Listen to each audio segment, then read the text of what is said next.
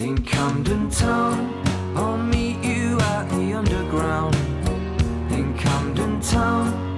We'll walk there as the sun goes down in Camden Town. Welcome to Camdeners, the official podcast for the Camden Clean Air Initiative with me, Jeffrey Young. In this podcast series, we get to know and discover the lives of Camdeners, those special individuals shaping the unique and vibrant culture of the borough of Camden. Today we talk with Dr. Jack Stilgoe, Associate Professor of Science and Technology at UCL London, as we explore some of the technological advancements shaping the future of the borough of Camden. Welcome, Jack. Thank you very much for having me. Nice to be here. I managed to hear uh, some other sort of talks you gave, and it was absolutely fascinating. So I thought we, we need to have you here for Camdeners. I, I wonder if you could tell us a little bit about yourself and what you're involved in. Yeah, so I mean, th- the day job, if you like, of being a university academic is that I do a lot of a lot of teaching, and a lot of my teaching is on a course that we call Science, Technology, and Society, which is all about the various ways in which science and technology play a part in our lives. Um, the particular bit of that that I've always been interested in and that I've that I've always worked on is what we do about new technologies. So I think we're sort of all aware that new technologies are really important to us.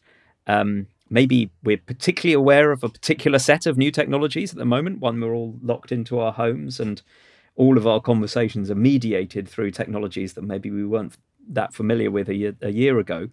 Um, but the question with when it comes to new technologies is how do we make good decisions as societies about those new technologies so that we get more of the good stuff and less of the bad stuff so that we can ensure that the benefits of those new technologies um, get spread pretty widely rather than just all the benefits uh, accruing to people that are already rich and well off and uh, have plenty of, of, of options uh, anyway. Um, and it's with that sort of interest that I've that I've got involved in the discussion about self-driving cars because basically whenever there's a new technology where the innovators, the entrepreneurs get hugely overexcited, generate a huge amount of hype, my ears prick up and I wonder, well, are we right asking the right questions about about that new technology? So that's why I've ended up doing a lot of work on on uh, self-driving cars. I'm running a big research project at the moment on self-driving cars, alongside all the all the uh, the, the, teaching that I do, um, and that's where I am now. Wow. Well, what what what took you to beginnings of science uh, in general? What what where did that spark come from to get want to get involved in new technology? Um, I think probably a set of accidents. So.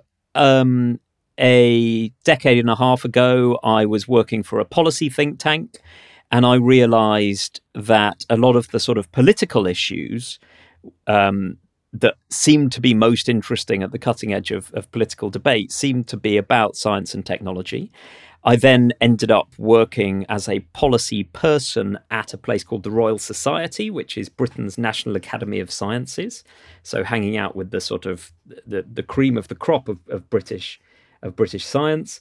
Um, and the more issues came across my desk that related to new technologies, the more I realized, well, actually, you know, this is, I think, is where is where the action is. So I sort of devoted my career to it. Wonderful. Well, um, uh, we, we want to pick your brains about the other new technologies that are going to be impacting our lives here in London and within the borough of Camden. But we um, understand that you have a, a, really big and passion for self-driving cars and autonomous vehicles yeah, I wonder if you could tell us a little bit about what, what's going on in the, the world of self driving cars and how does that relate? How could that relate to Camden? Yeah, so I mean, there's a there's a really interesting. I mean, self driving cars is a there's a sort of um, there's a paradox which which is in in a sense right a self driving car ten years ago, fifteen years ago would have been seen as completely impossible right? It would have been seen as as a form of magic. Now in 2021, um, there are some places in some parts of the world, in some circumstances, where you can get in a car without a driver and go from one place to another, right? Which is one of those those sort of moments of technological progress that could induce a form of whiplash, and you just think, well, how did that happen, and how did it happen so quickly? Um, and that has led some technologists to say, well, obviously, that means in the near future, just in the same way as, you know, 10 years after Facebook was created, everybody was using Facebook. So 10 years after the first self driving car is created, all cars will be self driving, right? And there, there, so there is a sort of massive hype about the potential for computers to take over driving from human beings and we know the problems with humans driving cars that they're they're on the whole dangerous and they're unreliable and it's not very efficient. Um, and yet, my sense from having looked at this for a few years is that self driving cars are not like other forms of technology. And that even if you can imagine a self driving car trundling around the suburbs of Phoenix, Arizona, as it is doing at the moment, um, it's still really hard to imagine self-driving cars making a difference to people in inner London in the next few years because London is just a very different sort of place. And it isn't the sort of technology where you can just pick up a technology from one place and drop it into another. So I think there's something really interesting about, you know, those of us in the inner ring of London wondering how and and and whether this technology will make a, a, a, difference for us, and it and it makes us, I think, ask important questions about how technologies do actually change the world and how sometimes they fail to live up to their promises. So, Phoenix, Arizona, that's uh, one part of the world that there are some. I, I guess is it more than pilot projects? Are, are there any um, examples where you know it really is looking very promising in other parts of the world where or applications where self-driving is a no-brainer you know say in the next five years so I mean, yeah, it's it's important to think about why Phoenix, Arizona. So in Phoenix, Phoenix, Arizona, there's a, a, a company called Waymo that used to be um, a part of Google, and they are running, I mean, quite a few now uh, driverless cars, which you can order and using a sort of Uber app and and and, and trundle around. Um, on not all of their roads, but on some of their roads within a within a um, a certain a certain radius. And thinking about you know why why did Waymo choose Phoenix? Well, Phoenix is already a car friendly place. It's not a good place to be a pedestrian. It's not a good place if you want to get on public transport because the public transport links are pretty awful. It's a place that was created around the car. Um, and there are some other places where pilot projects are happening, um, which are also you know, car dependent places. So in Britain, there's a lot of experimentation happening in and around Milton Keynes for obvious reasons, right? The roads are sort of quite quite friendly, quite predictable, not so great to be a pedestrian, but you know, they're designed for and around around driving. I think the interesting thing about inner London is that the city predates the motor car by, you know, a, a, a few thousand years. And that makes it a much harder place for a car to to to navigate. And those of us that that that live in London, you know, feel that when we try and when we try and get around. But that does mean that it's an easier place to get on public transport, an easier place to uh, to be a pedestrian. So, from my perspective, you know, the future of the self-driving car is tied pretty intimately to the type of city um, that that that we live in, which might mean, for example, that that self driving cars make a difference in some areas of, of London and, and and and fill in some some gaps. It might mean that some bits of London get redesigned so that they are um, more amenable to a to a self driving car. Um, and interestingly, I think there's there's some companies that are actually testing in London, testing their self driving cars in London. So they're a bit you know further behind Waymo in that you can't but you can't book your place in one of these cars now. But they're testing in London precisely because it is hard. Yeah. And if you're if you're if you're generating a lot of computer software using artificial intelligence, London being a hard case um, is quite interesting. It makes for a more interesting experiment. Yeah, and, and, the borough of Camden is probably one of the toughest neighbourhoods with a lot of uh, a lot of traffic, a lot of pedestrians, a lot of public transport. So it might it might be some time until it comes to our world. You're saying it might be, or people, you know, might find that these technologies turn up in particular parts of their world and not others. So you know you might you might see little driverless shuttles. Mm. Tootling around at relatively low speeds on campuses or on or in in suburbs, and it's also important to remember that you know there are some driverless forms of transport already in London, right? They're not cars, but you know if you get on the Victoria line, if you get on the Docklands Light Railway, those trains are not controlled by drivers on board on board the vehicles. Um, but the reason that those work is because the system is an extremely predictable and extremely sort of neat and tidy system um, which makes it an easier engineering problem. You know, the idea of putting a robot into a world that also has pedestrians crossing all over the place, buses, police horses, bicycles, you know, all of those things that are everyday sights in a place like uh, like Camden. That looks a lot harder. Okay, and, and so speaking sort of um, more generally about sort of vehicles in in Camden, where do you see you know this sort of revolution in green tech impacting? Uh, do you see it's it, you know that we are really going to have a, a, sort of a fully electrified fleet of vehicles all across London sooner rather than later? Do you feel that's going to gain a lot of momentum in the next you know three to five years? So I think if you're th- if you're thinking about sustainable transport, I mean the first thing I would say is that there's nothing inevitably that means that yep. that uh, a self-driving car needs to be an electric car. Um, but you know, a lot of the people developing self-driving cars are also developing electric versions of that cars because probably they know that that's the way the wind is blowing. Um, but I think if we're thinking about sustainable mobility, we have to think about all of it together. Now, a big part of that is probably the electrification of of privately owned cars and of fleets of cars like um, like minicabs. Um, and there, you know, I think we can be relatively confident that that the fleet will, you know, that that the trends are looking pretty good in that regard, in that the numbers of people who are able to buy electric cars who do keep going up and up. And that if we get the infrastructure right, right, the charging infrastructure right, then maybe that's a sort of that that looks like an inevitable trajectory. I mean, there are there are some difficult things like you know, a lot of those sort of systems make sense in worlds in which everybody is parking their car outside their own house on their own driveway, like in lots of parts of America. In places like Camden, where a lot of the parking is on street, it becomes a bit harder to charge your electric car overnight.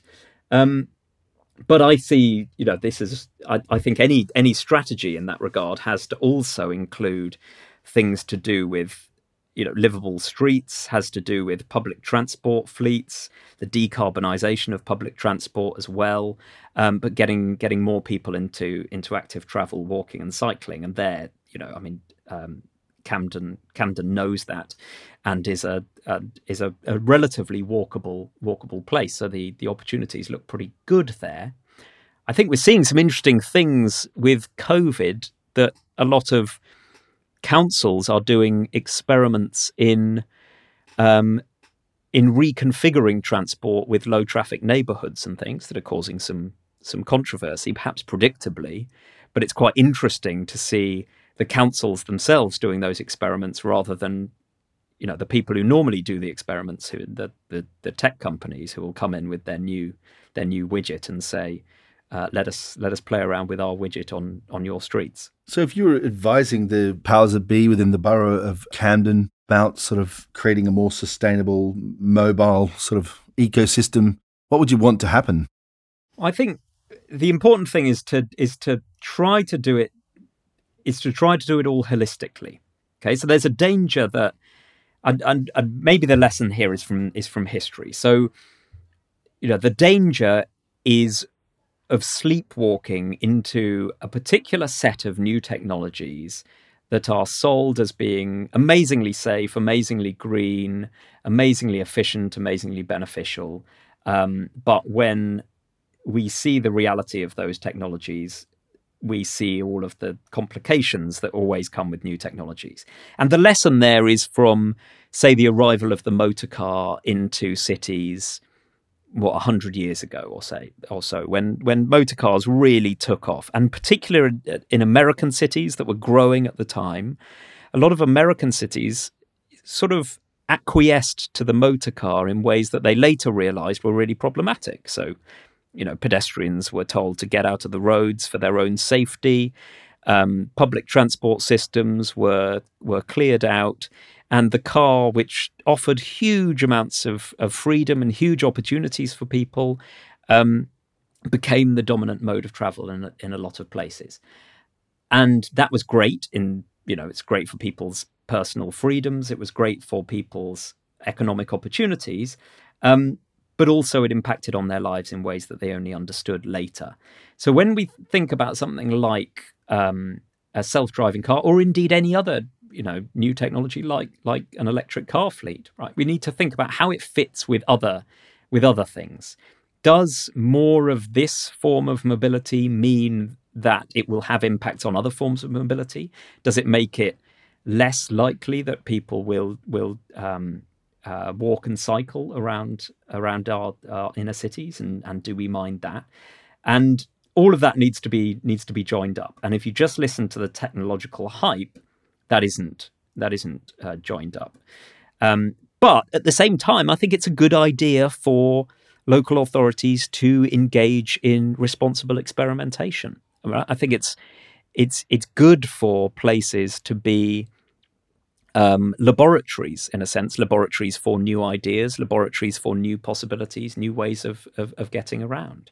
I mean, it's probably worth noting that Camden is actually home to a really interesting self driving car company who've been testing their technology on the streets just north of King's Cross, where you know there's so much new tech activity.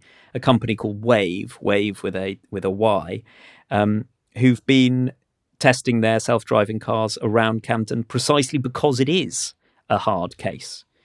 And Wayve would say that they're doing it, you know, responsibly so that they're not endangering anybody, which is what you would um, what you would uh, uh, hope for. Um, and that's quite exciting, right? It's quite exciting that um, that that places can be laboratories for the the playing out of of new ideas, but it's also you know, Camden itself should be part of that experiment, would be my argument. I wonder if, if you may be able to share from your research what other new exciting technologies do you think you're going to see going to cities? You know, uh, you know, beyond the autonomous vehicles and beyond maybe electric vehicles. What what else are you excited about, and, and, and what else is your research pointing to? Well, so when I when I think about new technologies, I I always try to see both sides of them. Um, so I would say you know, if you listen to the, the, the tech people, you will always get plenty of excitement about, say, you know, if you're a city, there will always be plenty of tech people that will want to sell the benefits of technologies that come under the umbrella of what are sometimes called smart cities, right? So they will be technologies of of uh, data gathering that provide cities with more information so that cities can, in principle, make better decisions about uh, resource allocation, about who's doing what can make them better places to uh, to start and and run businesses and better places for for people to live and and and get around. So smart city technologies, you know, the potential there is really is really exciting, and the potential if you're a, a citizen is that those technologies could be emancipatory, right? They could increase your freedoms as a as a citizen. But the trouble is that the reality of the technology often doesn't live up to the hype, and often the questions around those technologies, like um, for example, what what does that mean for people's privacy? Um, what does it mean for where that where that data is being monetized? Who's benefiting from the um, from the value that that data that data generates? Often those questions don't get asked until until it's too late. So cities end up being taken by surprise. I mean, in Camden, so um, just north of, of us at University College London, in the in the new development at King's Cross, there was a controversy a couple of years ago to do with um, facial recognition technology that they were putting up around around King's Cross, right? And the assumption would be that that people would like this because it would, you know, make the place safer, in effect. But actually, there was an outcry that, you know, this was um, an imposition on people's freedoms. It was a contravention of their of their of their privacy, and the scale of the of the public controversy took the developers in King's Cross by surprise. So people like me would say, yes, let's get excited about new technology, but let's have a rounded discussion about the goods and the bads of, of of what that might be. Some of those things aren't clear, right? Sometimes we don't know who the winners and who the losers will be, what the benefits and what the risks uh, will be. But it it does behove us as as um, uh, local authorities to to make good informed decisions about the rollout of those technologies. Well, luckily we have very smart people like yourselves um, researching uh, these topics so we can make those smart decisions. I wonder if you could paint a picture of what could we see for Camden? What, what, what could Camden look like in 10 years' time? I mean, what kinds of things could we hope to see pragmatically? Yeah, it's a it's a good question. So, you know, if if we get technology right, what does the what does the the outcome outcome look like? And particularly, you know, you could maybe it's difficult to say technology in general, but if you focus on say technologies for mobility, just you know, what does what does what does the particular vision of the good life look like? I mean, the first thing to say is that different people will have a different idea about what the good life is, and we shouldn't pretend that there's a sort of consensual utopia out there. But if you get mobility technologies right, you know, you can you can start to imagine places where rather than being those the, the places that are built around particular technologies, the technologies are designed into those places in order to serve particular ends. Right. So you can imagine starting from the question of you know what does a what does a livable city look like what would we like our lives to be like in camden and then how does the technology feed that idea otherwise you know you let the the, the technological means become ends in themselves which is which is uh, dangerous um, there is something I think quite interesting because Camden has changed so quickly in terms of you know developing tech clusters, developments around my own my own university. You know about what what sort of an innovative place Camden could become if we get right the sorts of interactions that we know are necessary in order to create innovative innovative places. Um, that's particularly interesting. I think though there's also a sort of cautionary tale from the last year, which for anybody in a in an inner city, you know, they're left thinking, well, you know, at the moment cities cities aren't really fulfilling their purpose, right? People aren't moving around cities bumping into each other. We are missing out on whatever innovative, serendipitous interactions um, we we we once had, and therefore you know, does that mean that cities will get hollowed out? Does that mean people are realizing, well, I don't need to live in a city in order to work? I can just work from home wherever.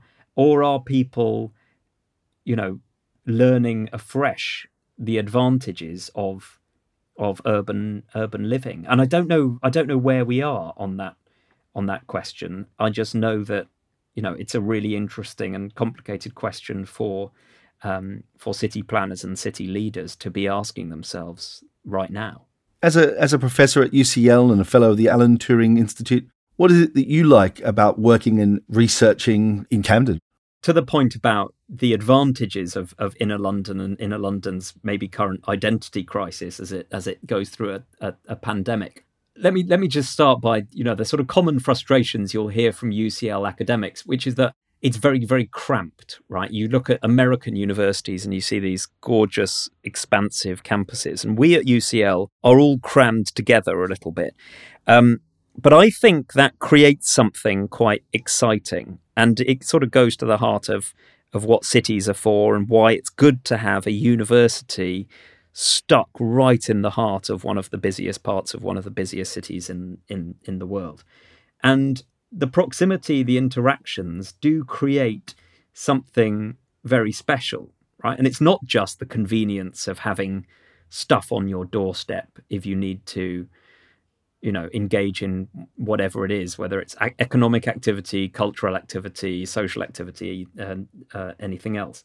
There's something that comes from the serendipitous interactions that, well, I'm most likely to have with other academics, but also you know, with with with companies, with uh, NGOs, with everybody else that's based very close. I mean, I I spend most of my travel around around Camden, around London, is is on a bike, and it's amazing the things that I'm able to to do, the things, the places I'm able to get to within within 15 minutes, are, uh, just present an, an extraordinary set of opportunities. Would that be an electric bike by any chance?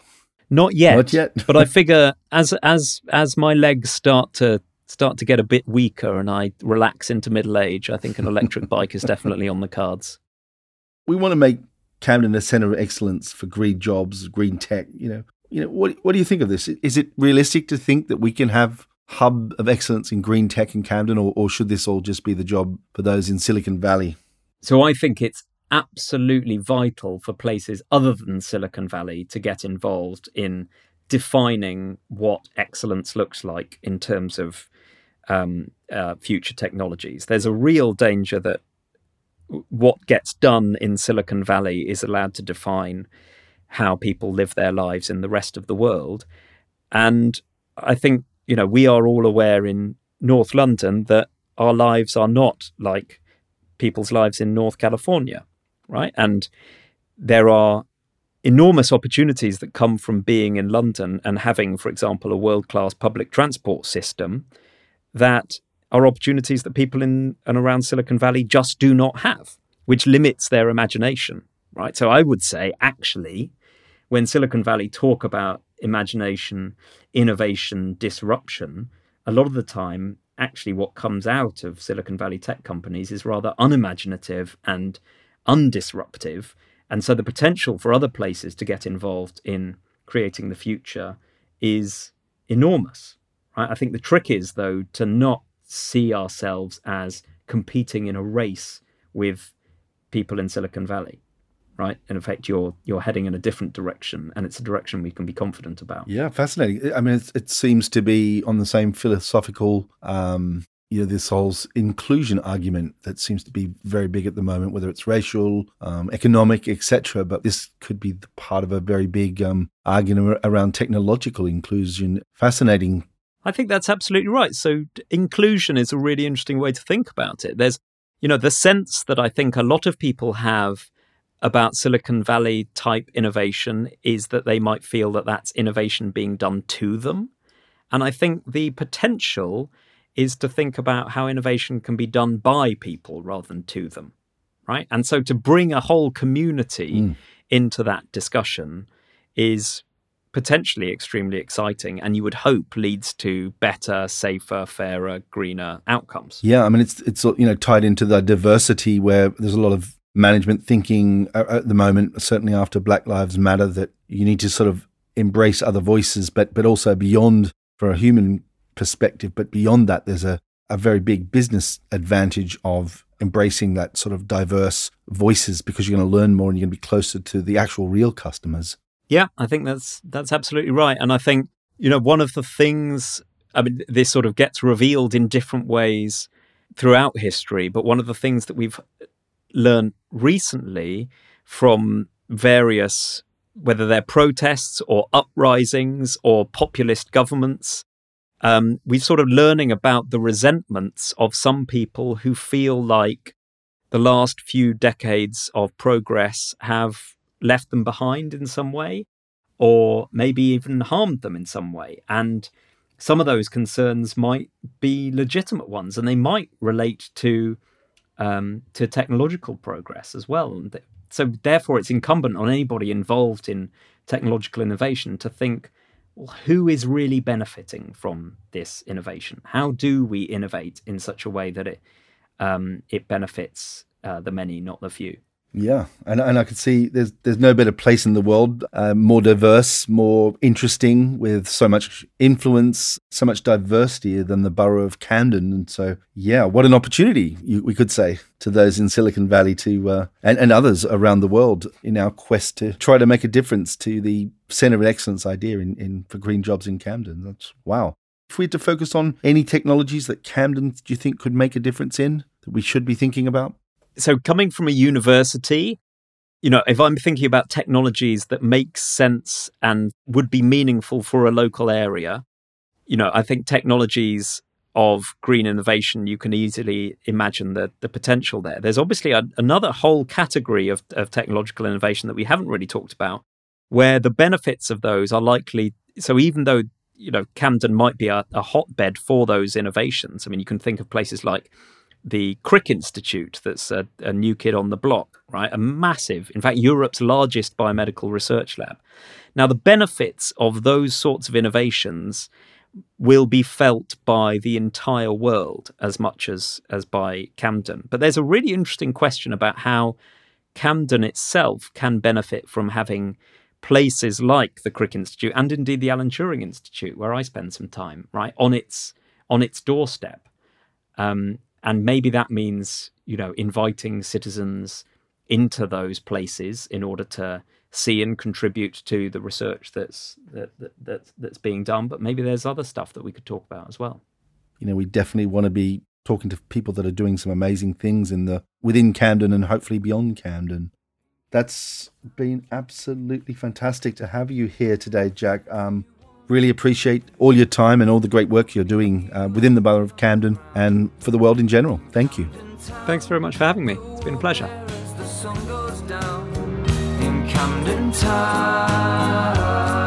That's it for Camdeners. If you'd like more information, please see the links below. This podcast was recorded at Serendipity Studios in Arlington Road, Camden, for the Camden Clean Air Initiative.